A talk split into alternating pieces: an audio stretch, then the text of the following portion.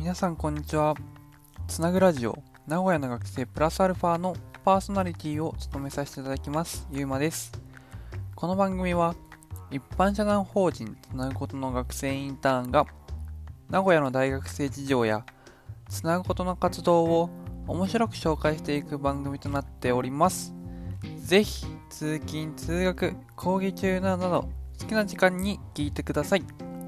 もし面白いなと感じたら友人との話の間にしていただけたら嬉しいです。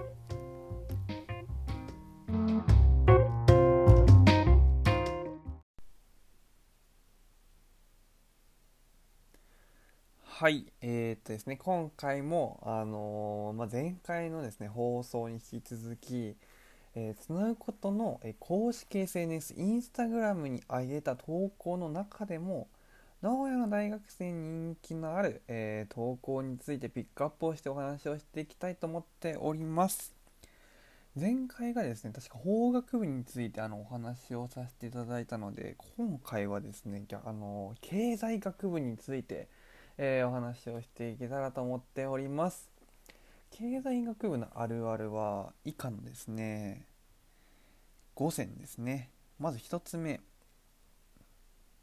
他の学部の人にチャラ系やウェイ系と言われる。2つ目市場を市場と呼んでしまう。3つ目経営学部と何が違うのと聞かれがち、うん、4つ目入学当初生きってた人が長期休みで会わない間にインスタでバイナリー言ってた。5つ目卒論に書きたいことがなくて苦戦。この5つについてお話をしていきたいと思っております。まず1つ目他の学部の人にチャラ系やウェイ系と呼ばれる。これはですねあの結構あのー、名前らしいのかな。あの名誉のですね経済の人とかチャラ系とかってよく聞くんですけどでも全体的に経済の人ってあのまあいわゆるまあ陽気な人が多いんですよね。あのどこの学部よりも飲み会が多くて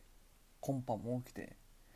あの、すごい華やかそうなんですけどもう一見した動物みたいなカオスみたいなことも多々あるみたいな感じで他の学部からするとまああの、ちょっと目を送っていますかなんかうるせえやつらだなとかって見られてるケースも多いのかなって思うので、まあ、チャラ系って言われチャラ系うんそうですね呼ばれるのはまあ妥当なのかな。どうなのかなって思いますね。うん、2つ目市場を市場って呼んでしまう。これ多分最初にあのー、必修とかで経済とかなってくるとミクロ経済とかマクロ経済って言われるようなあの、ところを必ず取らされると思うのでそこに出てくるのがまあ市場の事例あの、ん？市場なのか？そうですね。なんかあの市場っていう言葉がとにかく溢れてくると思うので、まあ、そこで全てを市場である市場と呼んでしまうのかなって思いますね。確かに。市場っ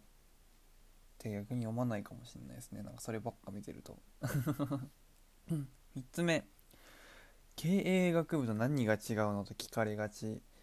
確かに。あのー、僕からすると逆に、うん、そうなんですよね。経営学部と経済学部って何が違うのってやれた時に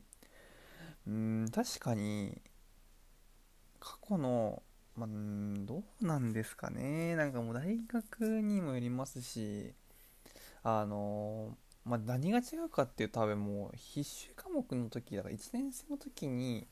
学ぶ範囲がちょっと変わってくるぐらいであとは多分234だともう専門科目が増えてきて自分が学びたいことをやると思うので内容的には経営かもしれないし経済かもしれないってあると思うので一概には言えないんですけどぶっちゃけ変わらないですよね。あの結局あのわかんないです。あのまあいわゆる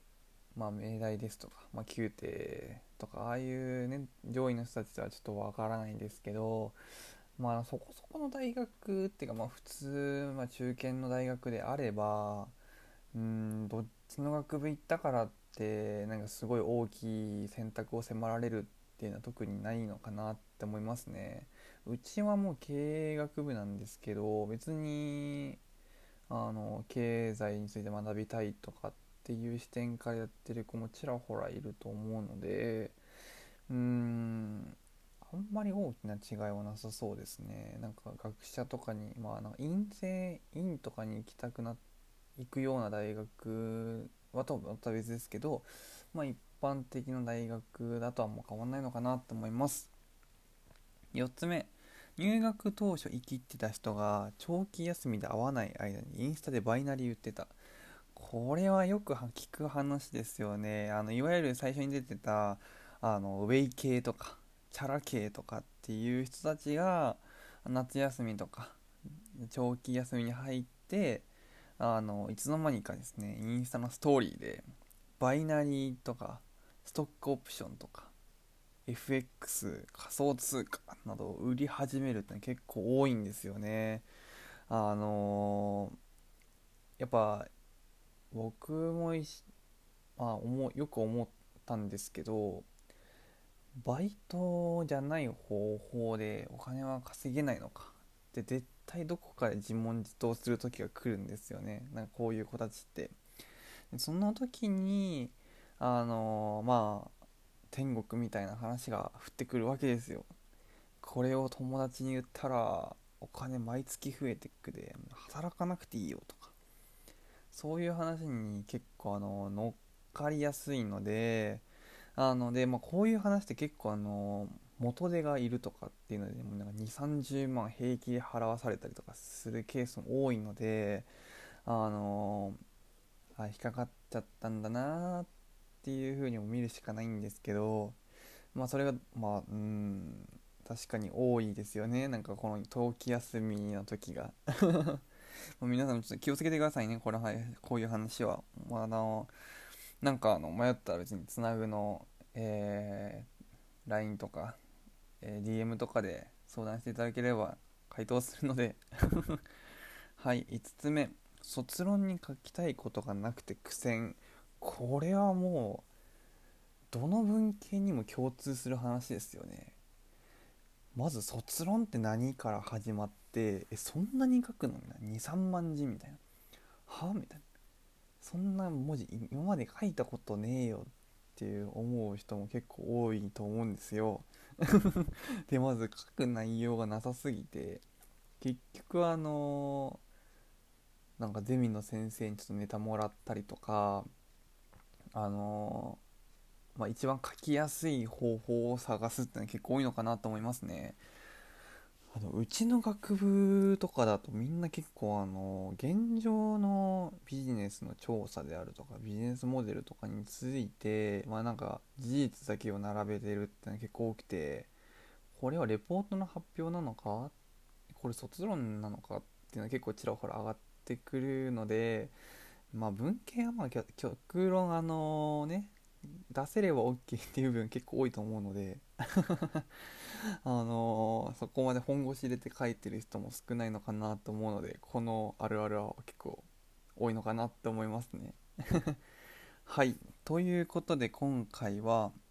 経済学部のあるあるについてお伝えをしてきました。1つ目他の学部の人にチャラ系ウェイ系と呼ばれる。2つ目市場を市場と呼んでしまう。3つ目経営学部と何が違うの？と聞かれがち。4つ目入学当初生きてた人が長期休みで会わない間にインスタにインスタでバイナリーを売ってた。5つ目卒論に書きたいことがなくて苦戦。この5つについてお話をしてきました。確かにですねあの、まあ、経済学部っていうのは、まあ、結構まあ自由で面白い学部でもあると思うんですけれどもまあ、あの合う合わない人は結構多いと思うので、えー、そこはですね見極めていただいてあのー、まあうん。していけたらなと思っております。